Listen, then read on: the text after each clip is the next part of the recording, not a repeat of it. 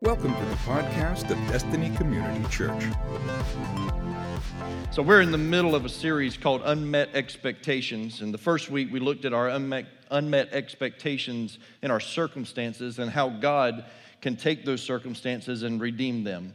Last week, Pastor Andrew taught us how to deal with our unmet expectations in people. And one of the big takeaways for me was when Pastor Andrew said, An imperfect person can never meet all of our needs, but a perfect Savior can. That's powerful, isn't it? Today, we're going to continue as we look at the unmet expectations that we often tend to put on ourselves. In 1997, there was this small magazine that realized hours, just hours before going to publisher, that they still had space in the issue that needed to be filled, quite a bit of space. And so, in a panic, they offered some really good advertising deals to some of their value customers and, some of, and to some of their closest friends. One of the editor's good friends decided that he was going to take out a few ads to, to try and help the little magazine and, and try and fill some space. And one of the ads that he placed, it read like this Wanted, somebody to go back in time with me. This is not a joke. Post Office Box 322, Oakview, California 93022. You'll get paid after we get back. Must bring your own weapons. Safety not guaranteed. I've only done this once before. He ended up receiving quite a few response letters. And of course, most of the people that responded knew that it was a joke and they responded accordingly. But there were a few people that took this man serious. And some of those people that took him seriously wanted to go back in time to undo the worst mistakes that they had ever made in their lives. And many of them, they were voicing those through, through pen, they were voicing those to him to say, here's what I did, and if I could go back, here's what I would fix. One woman actually wrote to him, and she said that if she had the chance to go back in time, she would stop the hitman that she hired to kill her husband. I have no idea if he reported her or not. We all have regrets. There's not one person in this room that you don't have a regret. You may say that you don't, but you're lying. We all have regrets. There's always something that we look at in life and we think, man, if I could go back, I would do this differently. Just like the people in our lives that have not met our expectations that we talked about last week, we too, we are flawed and we are imperfect people. And our own unmet expectations in our own lives, they often lead us to regret, and regret leads to shame, and shame leads us to running from God. And so it's a very slippery slope once we have regret in our lives, and we have to figure out how to, how to manage this because when, when, when we allow shame to, to, to take over, when regret turns into shame and we begin running from God, we watch this happen in the very beginning of humanity. If you go back to Genesis, we're not going to be reading from there today, but we saw this played out in humanity when Adam and Eve disobeyed God and they ate of the forbidden fruit. God said, You can eat from every tree of the garden, including the tree of life. You can eat from every tree in the garden, but just stay away from the tree of the knowledge of good and evil. He says, You don't want to partake of that. That is not meant for you. But they disobeyed God in, in an effort to try and know more in life and, and to gain knowledge. They, they, they ate from the forbidden tree and then their eyes were open. Yeah, they could see good and evil now. They, their eyes were open to that, and God never intended for them to see that. And after their eyes were open, they realized what, had, what they had done, and, and out of shame and regret, they ran and they hid from God. That's what regret will do to you. If you're not careful, it will, it, will, it will begin growing roots in your heart and in your soul, and it will cause you to become so shameful that you run from God. No doubt there's probably someone here in the room today that you have been running from God because of the shame that the enemy has convinced you of is unforgivable. I want you to know today, friend, that it is forgivable. God is, is going to meet you in this room, and by the end of this service, I pray that your heart is pliable and that you will receive that forgiveness that God has for you. Amen? We all do it. We make mistakes, and, and we have a feeling of guilt that overwhelms us. It's interesting, though, how that guilt is played out in people's lives because some people go one direction and some people go a completely different direction. If I could subtitle this message today, I would call it A Tale of Two Men. A Tale of Two Men. I want you to turn with me to Mark chapter 14. Mark chapter 14. We're going to read quite a few verses from that. I'm going to be skipping around a little bit, and I hope uh, that most of you are probably familiar enough with this story you'll be able to follow along. If not, I'll try and help narrate it along the way. Mark chapter 14, I want to begin reading at verse 10. We are at the end of the earthly ministry of Christ. Uh, this is just hours before he would be arrested and uh, eventually crucified for our sins. And I want to begin reading at Mark chapter 14, verse 10. It says, Then Judas Iscariot, that's one of his disciples, then Judas Iscariot, one of the 12 disciples, went to the leading priest to arrange to betray Jesus to them. They were delighted when they heard why he had come, and they promised to give him money, so he began looking for an opportunity to betray Jesus. Let's go down to verse 27 now. It says, On the way, Jesus told them, All of you will desert me, for the scriptures say, God will strike the shepherd, and the sheep will be scattered. But after I am raised from the dead, I will go ahead of you to Galilee and meet you there. Peter said to them, even if everyone else deserts you, I never will. Jesus replied, I tell you the truth, Peter. This very night, before the rooster crows twice, you will deny three times that you even know me. No, Peter declared emphatically. Even if I have to die with you, I will never deny you. And all the others vowed the same.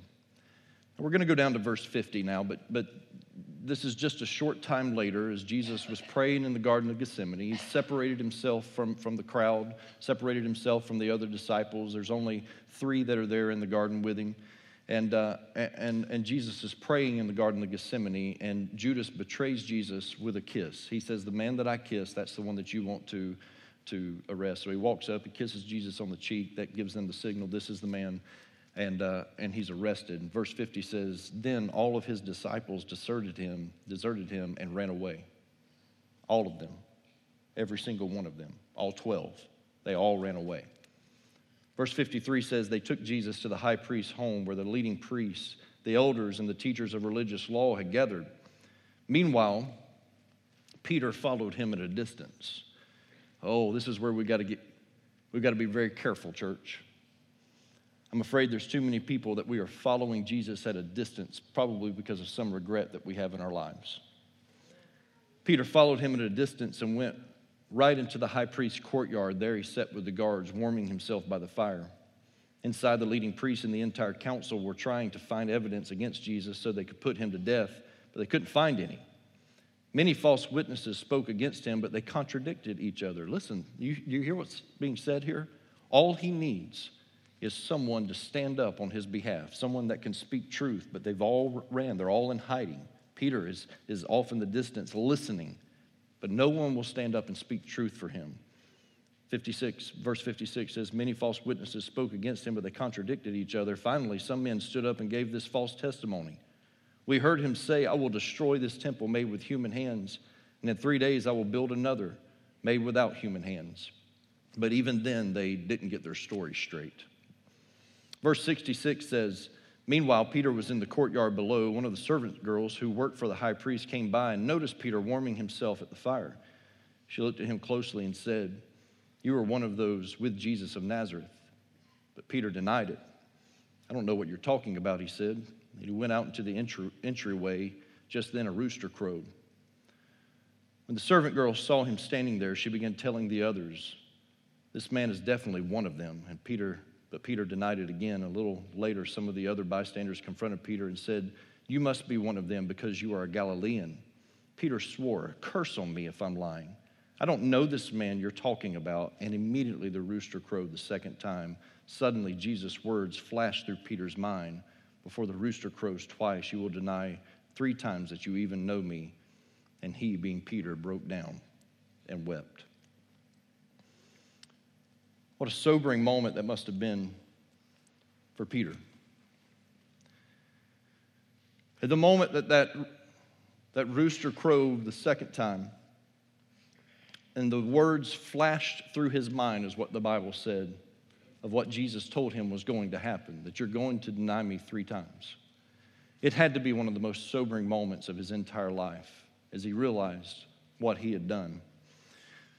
I, have to feel like at that moment, Peter probably began thinking back on his friendship with Christ. All of the things that they had been through together for the past three and a half years. Because during that three and a half years, it was action packed. I mean, there was a lot of stuff. Besides all of the, the miracles that he saw, there was a lot of personal stuff that, that, that Peter got to experience. Just think when they first met, Peter and his brother, they're just cleaning their nets. They had been fishing all night long, they're just feeding their nets, but the, the crowd is pressing against Jesus. And so he steps over into Peter's boat and, and they launch out just a little bit so that Jesus can stand there on the boat and he can teach the people standing on the shore. Peter was actually the, the, the first sound man for a church service because the words of Christ were, were reverberating off of the water and they, they were uh, echoing up to the crowd, being amplified, if you will. And so, so Peter is, is there in the boat listening to the words of Christ. After Jesus, is, Jesus finishes teaching, he turns and looks at Peter and he says, Hey, got any fish? He said, No, we fished all night long. They're, no, they're just not biting. We don't have any fish. He says, Launch out into the deep. He says, Master, listen, we, we've done this. We, we are tired. We've already cleaned our nets. Jesus says, Launch out into the deep. He goes out into the deep. They let down their nets and they begin pulling up so many fish that the Bible says that their nets begin to break. They had so many fish coming into the boat that they had to call for a backup. They had to get some other boats to come and so that they could fill those boats up just because Jesus was a better fisherman than the professionals. Or how about the time that Jesus came walking on the, on the water towards the boat of his disciples? It, it was a little choppy out there that night. And Jesus comes walking out on the water towards his disciples. And, and Peter recognizes that it's Jesus. And he says, Lord, if it's you, bid me to come to you. Just, just say the words, and I'll step out of this boat and I'll walk on water towards you. Jesus says, Well, come. Come on, Peter. He gets out of the boat and he begins walking towards Jesus. And, and he, he does what no other human being besides Peter and Jesus has ever done. Nobody else has ever recorded doing this before. He gets to walk on water. Now, we like to ridicule Peter a lot and say he took his eyes off of Christ, and when he did, he began to sink. But man, he got to walk on water, and I've never walked on water. I've never had that kind of faith to get out of the boat and walk on water quite like that. Well, actually, I did once, and I just sang. But, but Jesus was not there bidding me to come either, right? Excuse me. Jesus reaches out his hand and he pulls him back up. Is that not the ministry of Christ where he'll just reach right down into your mistakes and just pull you right back up every time? Or, or how about that time that after teaching in the synagogue in Capernaum, Jesus goes over to Peter's house for lunch. And when they get there, Peter's mother in law is running a fever. And Jesus heals his mother in law. He must have had a good relationship with his mother in law, like I do with my mother in law. Because if it was my father in law, I'd have just said, let, let him burn up. Just, don't. No, I'm just kidding. I'm just kidding. How about that time Jesus looked at Peter near Caesarea Philippi? And he looks at him and he says, From now on, we're not going to call you Simon. We're going to call you the rock. That's your new name, Peter, the rock. And he gives him that nickname that sticks with him. And then he looks at him, and this has been debated, and, and, and, I don't have time to get into it this morning, but he says, From now on, we're going to call you the rock, and upon this rock I will build my church, and the gates of hell will not prevail against it. Maybe Peter thought back to that conversation. Or even on the night in Jerusalem, right before they all abandoned him, how Jesus insisted in that upper room on washing the disciples' feet. And Peter said, No, Lord, I'm not worthy. You should not wash anyone's feet, much less mine. Don't, you're not washing my feet. He says, unless I wash your feet, you have no part with me. He says, well, just, just wash my whole body then. Just. Go. I just wonder, as those words flashed across his mind, if he began thinking about all that Jesus had done for him. Maybe you've had some of those relationships in your life that are only one sided. Like you do everything for them, they do nothing for you. I've had a few realizations like that in my own life recently. In this moment, Peter has regret. It's a natural mindset for someone to look back over the relationship and realize just how good that person was to them, that they don't deserve the way that they treated them. It's only natural for a person to feel regret in that moment. You know, the question comes to my mind does God ever feel regret? I mean, if he is perfect in all of his ways, if God does not make mistakes, does God ever look back over the day that he has made and say, Oh, I regret doing this today, or I regret doing that? 1 Samuel 15 and 29 tells us, and also the glory of Israel will not lie or have regret, for he is not a man that he should have regret. But there's this thing referred to as godly sorrow. And at first glance in certain scriptures, you might think that God is upset with himself because he made a mistake. And, and I'll just give you a couple of sample verses. In, in Genesis chapters, chapter 6 and verse 7, it says, So the Lord said, I will blot out man whom, whom I have created from the face of the land, man and animals, and creeping things and birds of the heavens, for I am sorry that I have made them. Some translations say, I regret that I made them. 1 Samuel 15 and 11 God says, I regret that I have made Saul king, for he has turned back from following me and has not performed my commandments. And Samuel was angry and he cried to the Lord all night. You see, in these two verses, the Hebrew word that's translated as regret actually means to sigh. That's what God was doing. When God looked at how evil humanity had become, he sighed. When he looked at Saul, King Saul, and he knew that he did not follow his commands. God sighed. Since we know that God does not make mistakes, it is easier for us to comprehend the concept of sighing as a more descriptive term for the kind of regret that God experiences. God did not make a mistake in creating human beings. It's just that his heart was sorrowful. His heart was even broken as he witnessed the direction that humanity was going. God did not make a mistake in appointing Saul as king of Israel. He was heartbroken over Saul's actions. So there's this godly sorrow that we read about in Scripture. And, church, when we do things that, that, that, that break that breaks our hearts and when we have regret for our own actions, we must respond to these things with godly sorrow, not in worldly regret. And what the enemy has convinced so many of us to do is that we start operating in this worldly regret and nothing is ever solved out of that. But if we would ever learn to operate in godly sorrow, then we can get to the root of the issue and we can begin dealing with these things and letting, more importantly, letting God deal with these things in our hearts. And we just might come out on the other side a better person than the way we went into it. On the night that Christ was arrested, two men betrayed Jesus. Actually, 12 men be- betrayed Jesus that night as they all ran. But the two that we're looking at, these, this tale of two men, they both experienced regret for what they had done.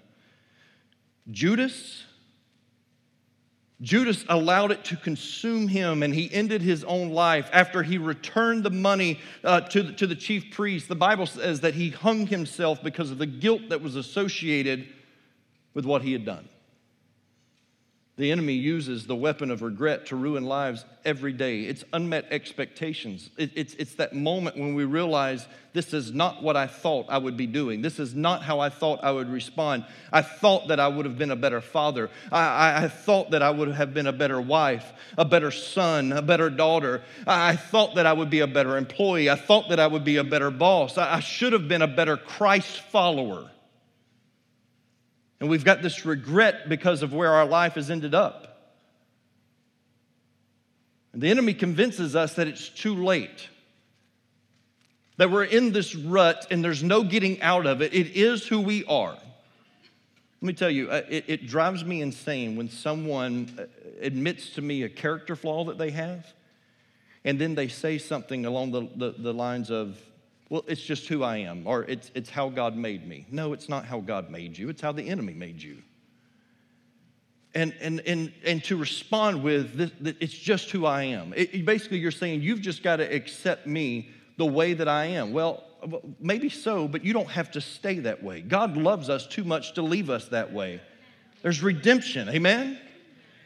And we need to stop, we, we need to learn to stop living life with regret and start looking at each mistake as a life lesson. Listen, just because I mess up here does not mean that I have to keep making that same mistake over and over and over. That habitual sin is what's going to keep some of us out of heaven, and we've got to get a grip on this. Oh, you're so used to me preaching grace that you are just, you're just like, Pastor, what's, what's wrong with you right now? I'm telling you, we've got to learn to grow from our mistakes. It's the tale of two children. Think about this. Imagine two little boys that are told not to make a mess. Mommy looks at them and says, I'm going to go in the other room. I've got a phone call to make. Do not make a mess. Do you understand me? Don't make a mess. I just want you to sit here and I want you to watch TV. Do not make a mess. The mom leaves the room for 30 minutes to make her phone call, only to return to find toys all over the room. She looks at the wall permanent markers. Oh, it's colorful. Bless their hearts. Some of our elementary students right now, they're, they're getting the look right now. They're, the smaller kids in the room are, are guilty. I see it. We should have an altar call right now. I'm, markers on the wall, permanent markers all over the walls. There's food on the couch, not on a plate, it's just staining the cushions. Mom walks in and says, What have you done? I told you, keep this room clean. What have you done? One child laughs and scoffs at the mother and, and, continues to make a mess, not even listening, not even caring about how it's breaking the mother's heart. The other one breaks down in sorrow and tears and begins cleaning up the room. Which child do you think the mom wants to keep? Peter has a choice to make. Does he go the rest of his life giving to the regret and continuing to make matters worse, thus destroying his life? Because that's what some of us are doing. We just give in to the regret and we just keep making the poor choices, destroying our own lives. Or does he find his way back to God? Romans 2 and 4 tells us that God's kindness it leads us to repentance. Understand this your God is not some, some angry kid with a giant magnifying glass just trying to cook you under the sun. That's not him. He's full of grace. And it's his kindness that leads us to repentance. You see, that love that you feel flooding your heart right now because of all that, that past sin and all those past mistakes, that's God's kindness. That's his grace being extended out to you right now. And what God wants that kindness to do is to lead you back to repentance. God's not angry with, with you. you. You may have caused him to sigh a time or two. Oh, let's be honest. How many of you have caused God to sigh a time or two? Amen? You may have caused him to sigh a time or two, but trust me when I say God has not given up on you. God has not given up on you. Listen to this. I'm about to give you two words that are the most freeing words in, in, in, in, almost all of the Bible. When I read these two words, man, they jump off the page at me. Listen to this. Mark 16, I'm going to read verse, verses 1 through 7. This is just the continued story. Jesus has been crucified, he's laid in a tomb. Saturday evening, verse 1, Saturday evening, when the Sabbath ended, Mary Magdalene, Mary the mother of James, and Salome went out and purchased burial spices so that they, they could anoint Jesus' body very early on Sunday morning, just, as, just at sunrise, they went to the tomb.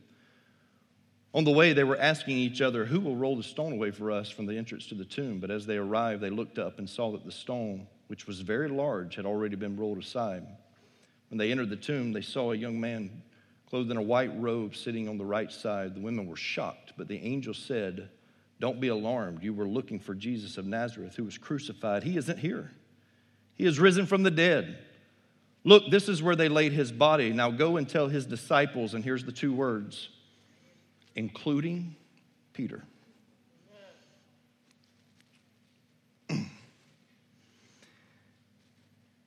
You go and tell his disciples, even Peter, even the one that denied knowing him three times in one night. You go and tell his disciples, and by the way, don't you leave Peter out. Just because Peter made a few mistakes and may have a few regrets in his life, don't you leave him out of this. Even Rocky, even Deanna, even Kendall, even Zach. You make sure that they know because this resurrection story, it's not for those that just have life altogether. It's for even those that have regrets in their life, even those that have made mistakes in their lives. God did not exclude Peter even, even after he denied him three times that night. So don't count yourself out. God has not given up on you, He still sees value in you. Understand this God has more invested in you than you do in Him. He sent his son to die for you. He has more invested in you than you do in him. And when you have an investment like that, you don't give up on that. God has not given up on you. And godly sorrow is necessary. It calls for repentance. Worldly regret, it leads to destruction. I was reminded in studying for this. I'm trying to I'm, I'm trying to think if I'm going to tell this story in second service. My mom may be here in second service, and I just I don't want to stir up anything from the past. But when I was 15 years old, I was staying with a friend one summer in Suwannee County in Live Oak, and uh, I uh, I went to jail that night for underage drinking at 15 years old. I know some of you are like, uh, see, some, some of you have been around here long enough that you know this story. But some of you are like, what church have we come to? Yes, your pastor spent a night in jail for underage drinking at 15 years old. I know some of your stories, and it's worse than mine, so I'm okay. I'm in good company.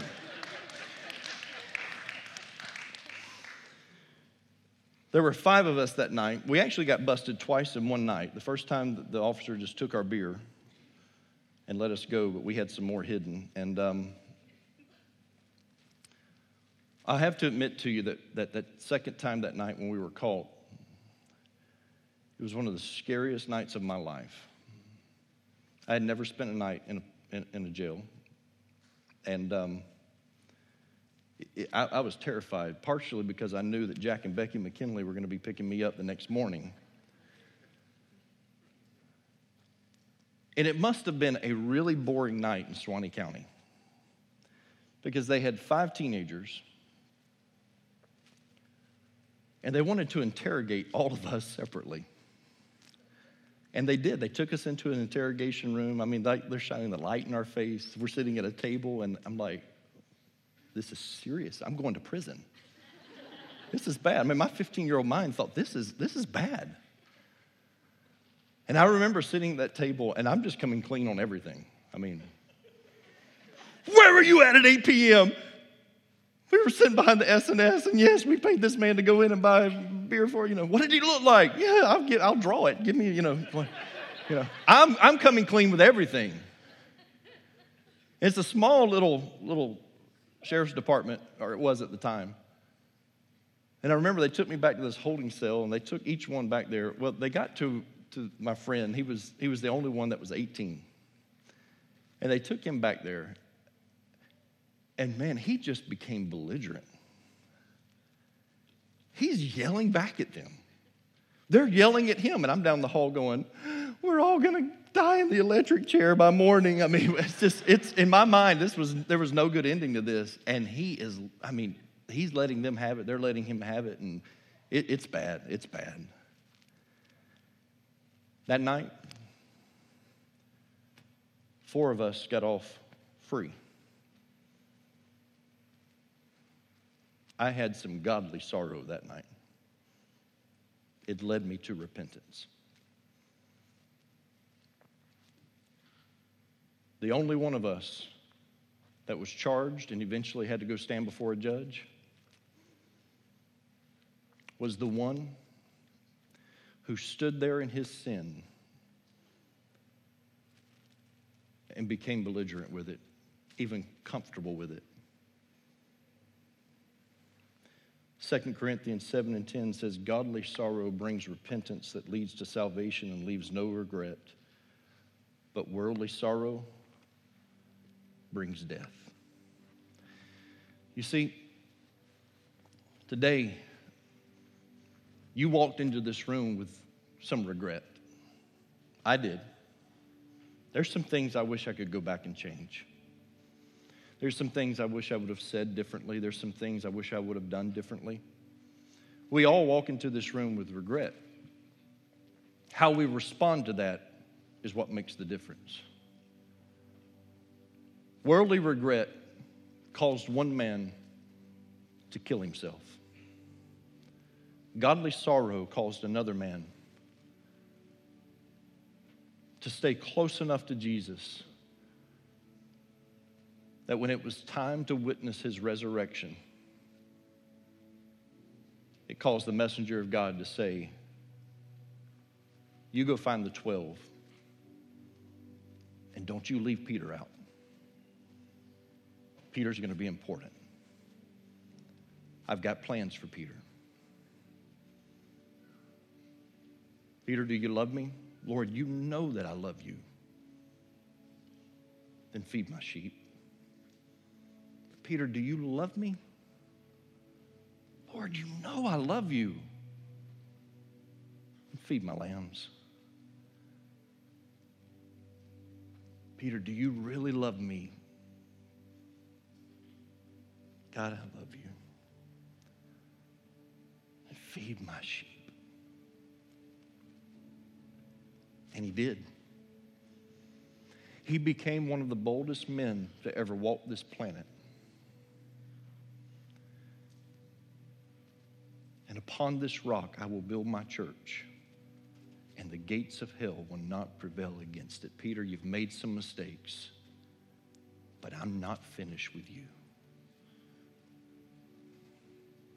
You've made some mistakes, but God is not finished with you. There's some things you wish you could go back and do differently. There's some things you might not ever be able to take back, some things you may not ever be able to change. But God's not finished with you. Thank you for listening to the podcast of DCC. For service times and directions, log on to www.destinycommunitychurch.org. Thanks again for listening.